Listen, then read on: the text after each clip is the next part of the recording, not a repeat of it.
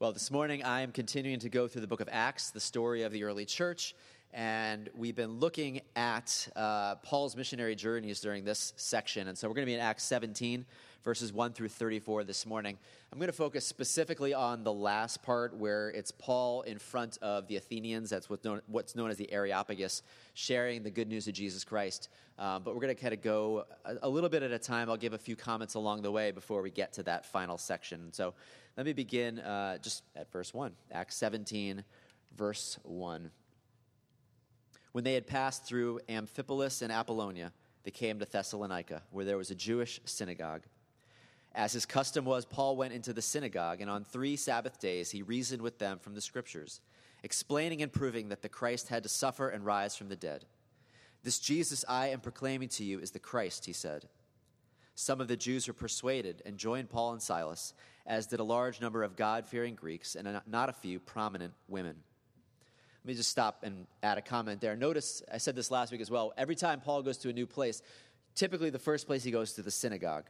He'll start in the synagogue where there's an opportunity for him to share about how the Old Testament scriptures point to Jesus. So you've already got a crowd there that believes in God, that believes in the uh, that God's, or, God's ordained word. And so he uses that to show how the Old Testament points to Jesus and his life, death, and resurrection. And some believe, and some want to kill him. Moving on to verse 5. The Jews were jealous, so they rounded up some bad characters from the marketplace, formed a mob, and started a riot in the city. They rushed to Jason's house in search of Paul and Silas in order to bring them out to the crowd.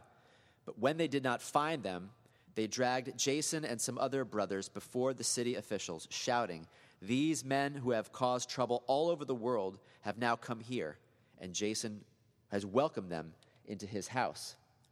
They are all defying Caesar's decrees, saying that there is another king, one called Jesus. And when they heard this, the crowd and the city officials were thrown into turmoil, and then they made Jason and the others post bond and let them go. These are the sort of sections where you realize this is not something they'd be making up, right? I mean, if you were Paul, you would not be giving your life to something that's going to end up in you being like persecuted and stoned and beaten everywhere you go. He's doing this because it's true, because Jesus has died, risen from the dead, and this is how you find eternal life. And so he's willing to undergo anything in order to share that good news. And unfortunately, everywhere he goes, he does face this kind of opposition. Moving on to verse 10. As soon as it was night, the brothers sent Paul and Silas away to Berea. On arriving there, they went to the Jewish synagogue.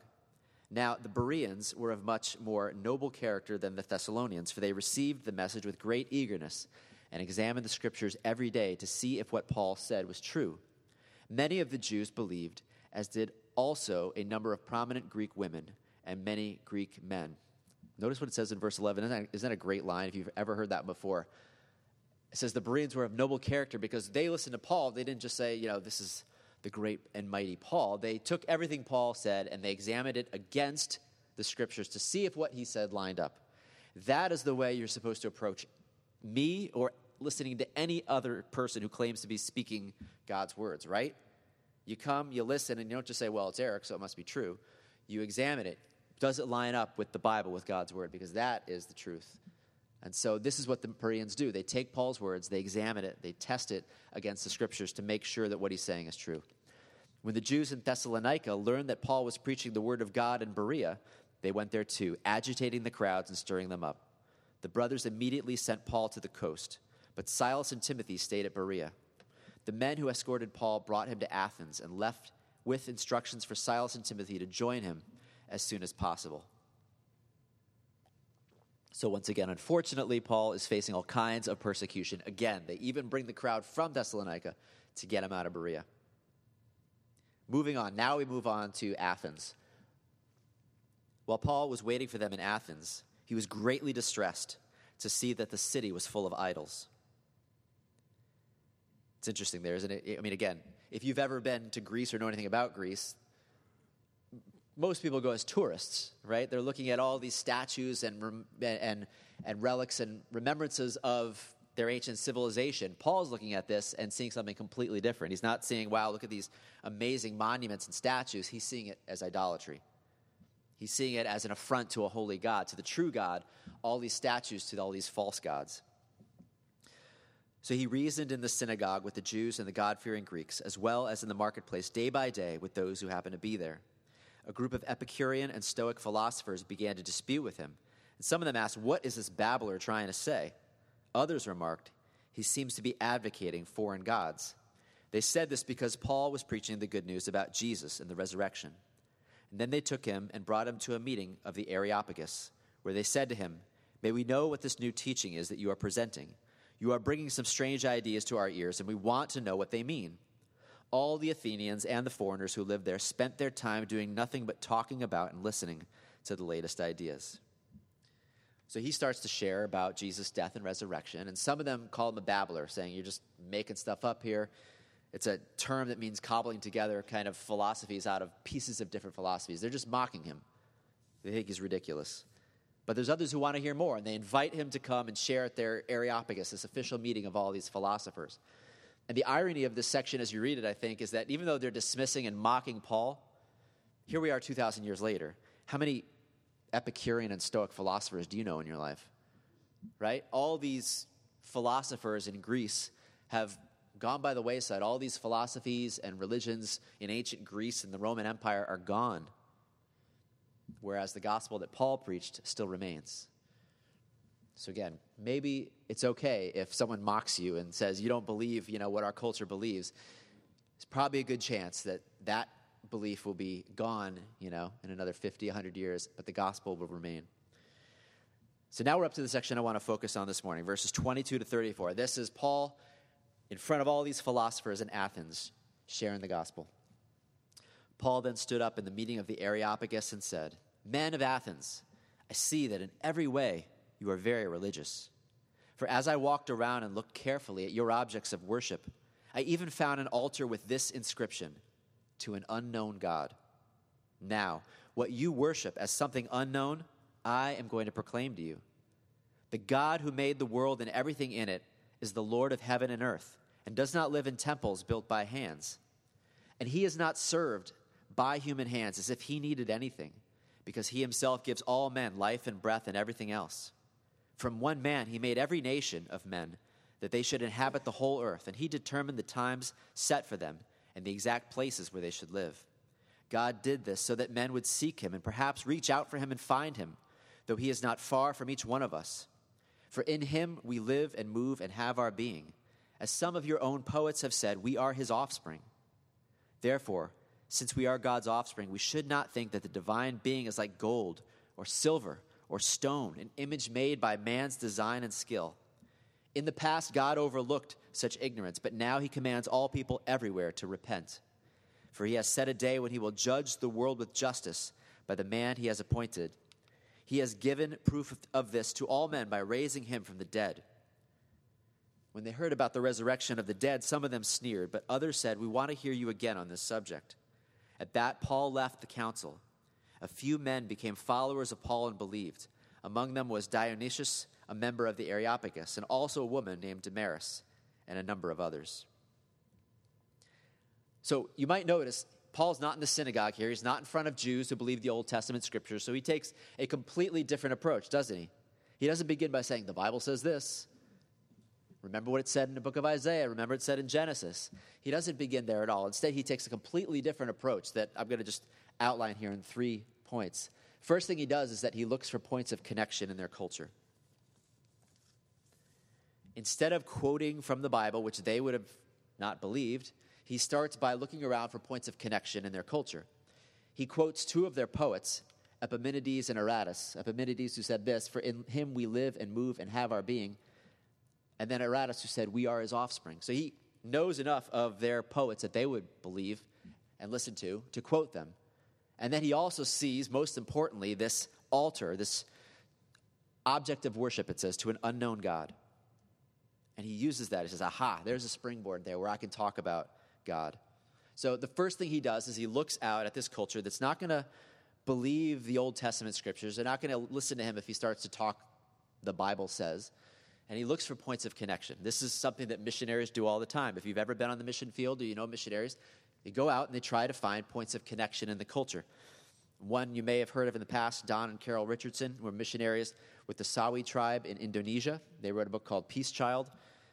And when they were sharing the gospel with that tribe, they found that as the Sawi were listening to the gospel, they thought Judas was the hero because they valued treachery in their culture. So they didn't see Jesus as the hero, they saw Judas as the hero. So they realized we're going to have to take a different approach here. And as they got to learn the culture, they learned about this concept of the peace child. That when one village wanted to make peace with another village, they would send a child who would be called the peace child. And as long as that peace child lived, there would be peace between these enemy villages. And they saw in there a metaphor for the gospel a father giving his son to his enemies to restore peace and to bring reconciliation. And they used that to bring the gospel to this tribe. That's what missionaries do, trying to find points of connection when the straightforward gospel story is not going to work. And that's what Paul is doing here. And in many ways, more and more often, we're becoming missionaries in today's culture if you have not realized. If you're just going to go out and say, the Bible says this, the Bible says this, a lot of people are going to say, yeah, I don't believe the Bible. I don't believe the Bible is the Word of God. So I don't care what the Bible says.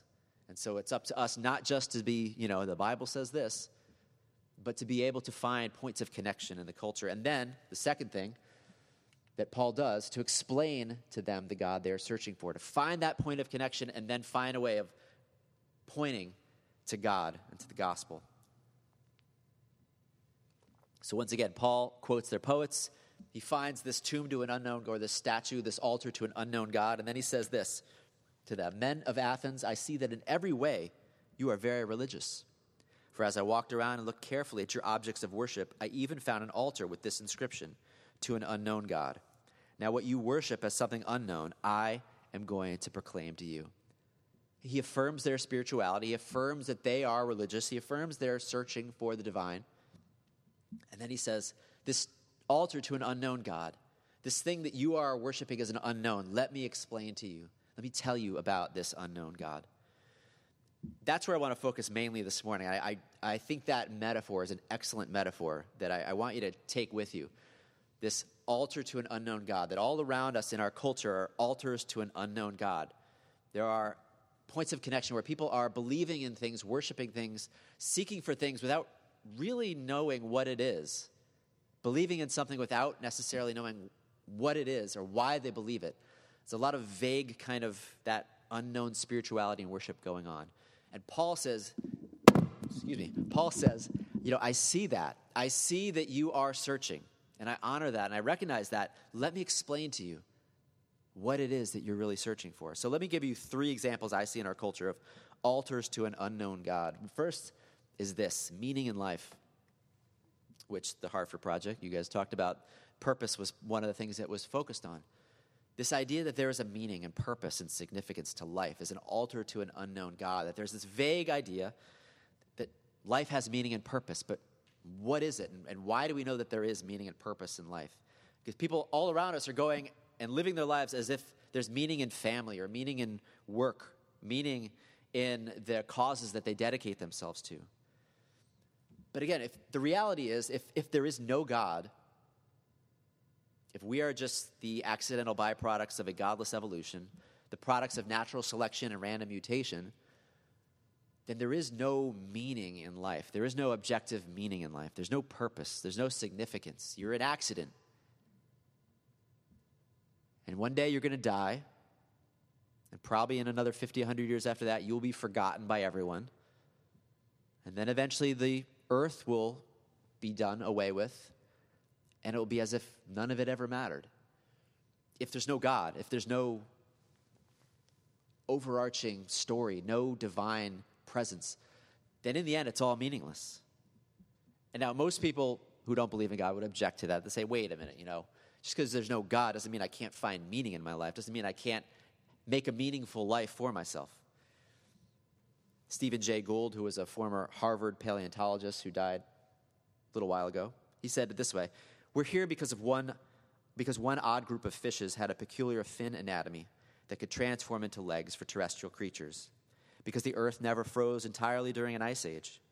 Because a small and tenuous species arising in Africa a quarter of a million years ago has managed so far to survive by hook and by crook. We may yearn for a higher answer, but none exists. This explanation, though superficially troubling, if not terrifying, is ultimately liberating and exhilarating. We cannot read the meaning of life passively in the facts of nature. We must construct these answers ourselves from our own wisdom and ethical sense. There is no other way. You see what he's saying? He's saying, listen, there's no objective meaning to life. We're accidents. We're going to be dead and forgotten. There's no real meaning to life. But don't let that trouble you. It's freeing because now you can create whatever meaning you want. And I think that's the way, you know, most people who don't believe that there's a God, there's kind of this, again, this altar to an unknown God that we can create meaning in life and have a meaningful life apart from God. And I'd say, yes, you can create your own meaning, but in the end, what are you doing? You're creating, you're pretending. You're pretending there's meaning when there actually is no meaning. You're making stuff up when actually, if there's no God, there's no meaning. So, why is this? Why is this that we have this feeling that there should be meaning in life? Even though, again, if we're just the accidental byproducts of evolution, then, you know, do the squirrels worry about meaning in life? Do the dogs, the cats, the monkeys really wrestle with what the purpose and significance of life is? If we're just highly evolved animals, why are we so concerned with meaning in life? Because no one, not even the most militant atheist, lives as if there's no meaning. You know, lives like there's just it's just completely meaningless. Everyone tries to create a meaning in life.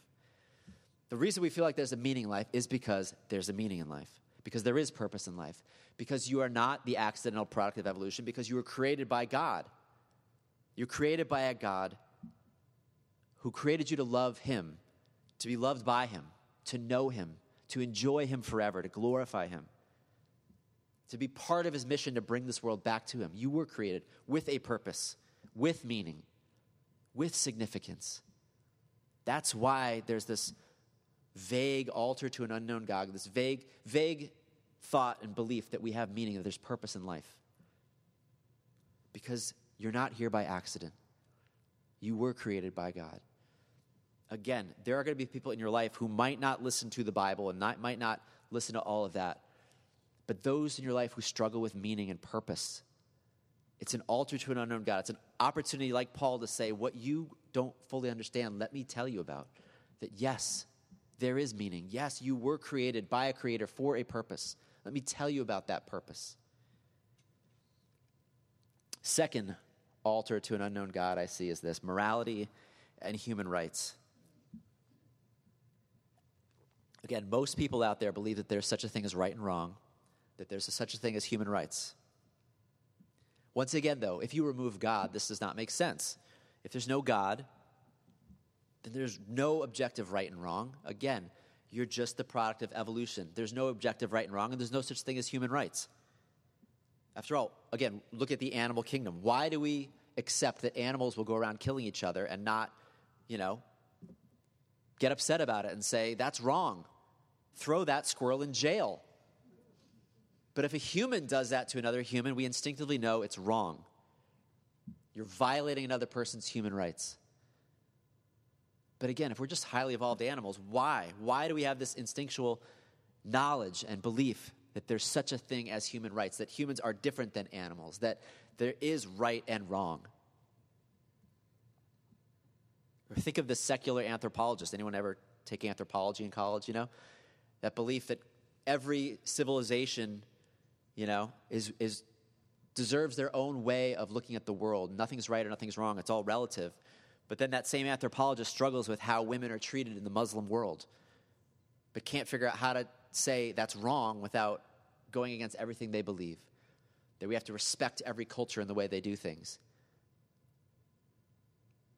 But they instinctively know there's some things that are right and there's some things that are wrong.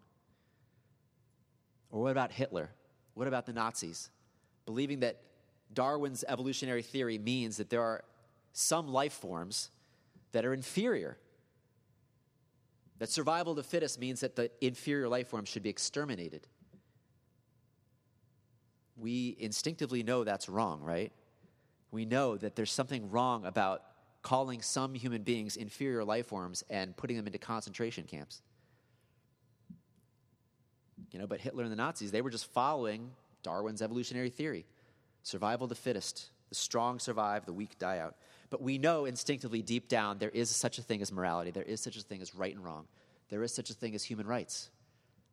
Even though, if there's no God, those things just don't really exist.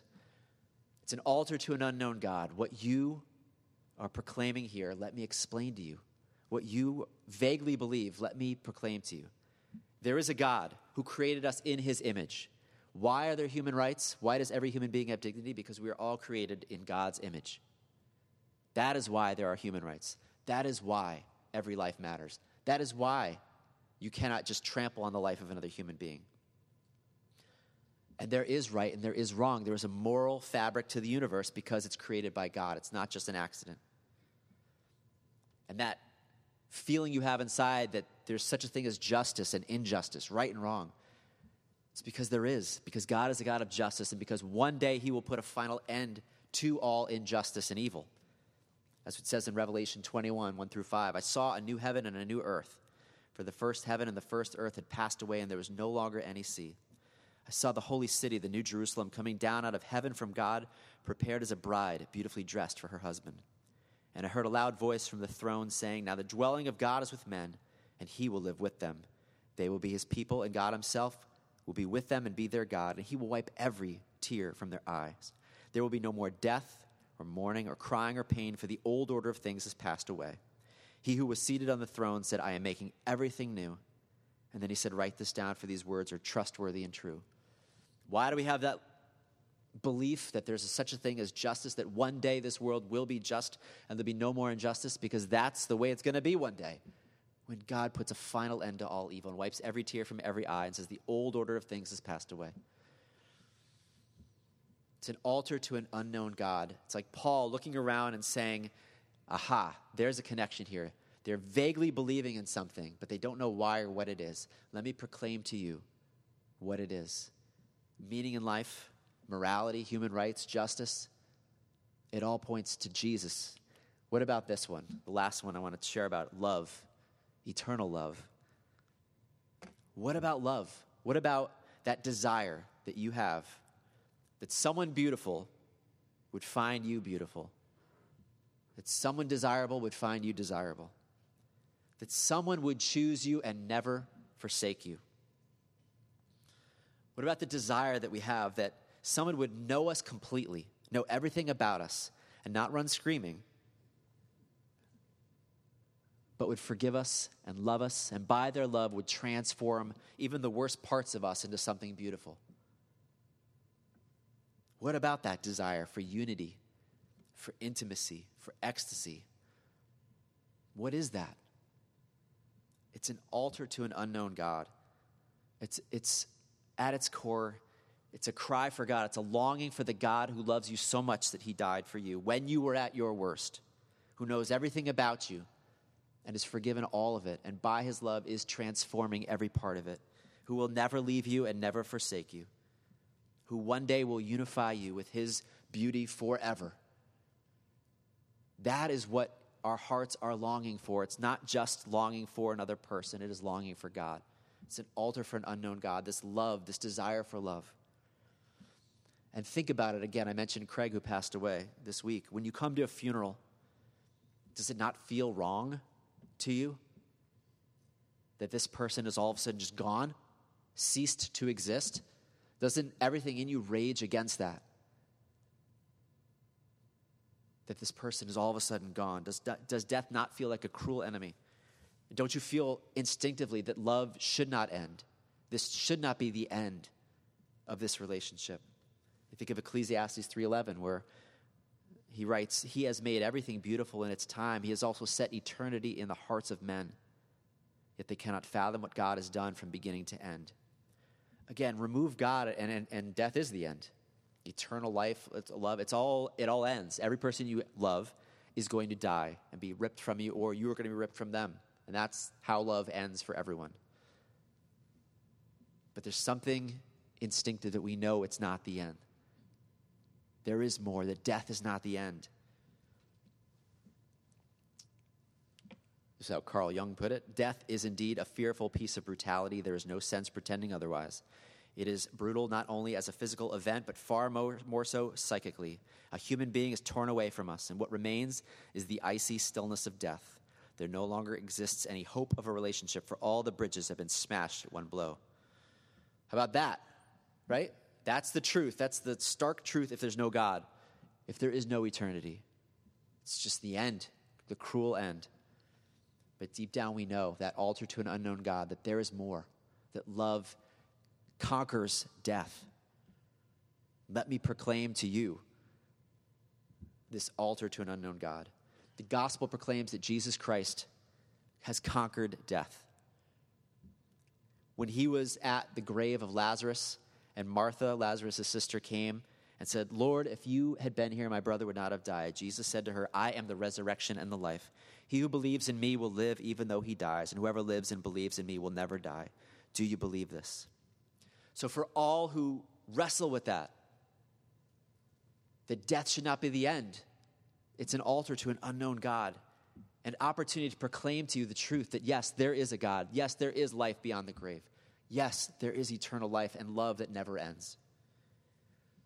Hebrews 2 14 to 15 says, Since the children have flesh and blood, Jesus shared in their humanity so that by his death he might destroy him who holds the power of death, that is, the devil, and free those who all their lives were held in slavery by their fear of death.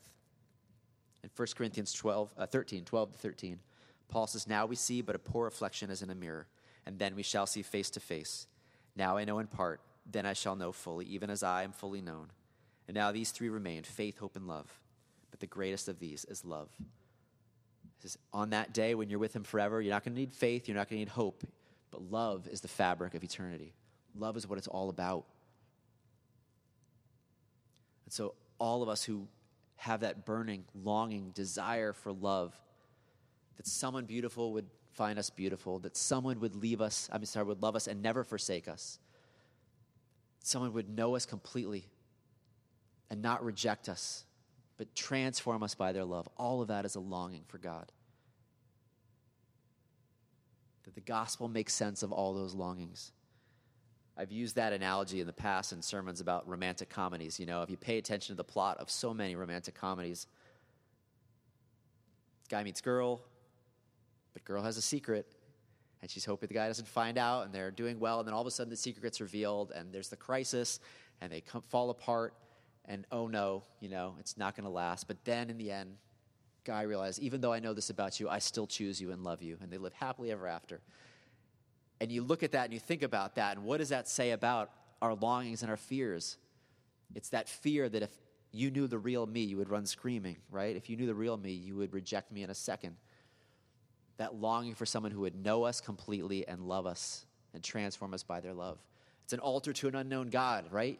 Again, you pay attention to the stories, the, the movies, the shows, the music, and you listen carefully and you see these are altars to an unknown God. What they're proclaiming is unknown. You can proclaim, point them to the gospel. So the last thing he does, he looks for points of connection, he explains them to God they're searching for, and then he calls them to repent, to turn from their false beliefs to believe in Jesus. In verse 30, he says, In the past, God overlooked such ignorance, but now he commands all people everywhere to repent. For he has set a day when he will judge the world with justice by the man he has appointed. He has given proof of this to all men by raising him from the dead. In the end, Paul doesn't preach some sort of universalism. You know what? Hey, I see you're very religious, and that's awesome. You know, you keep worshiping, worshiping Zeus or whoever it is you're worshiping. You keep doing that thing and being religious. In the end, he says, No, now you, God's not going to overlook this ignorance anymore. That Jesus Christ lived, died, rose again, and in him is found eternal life.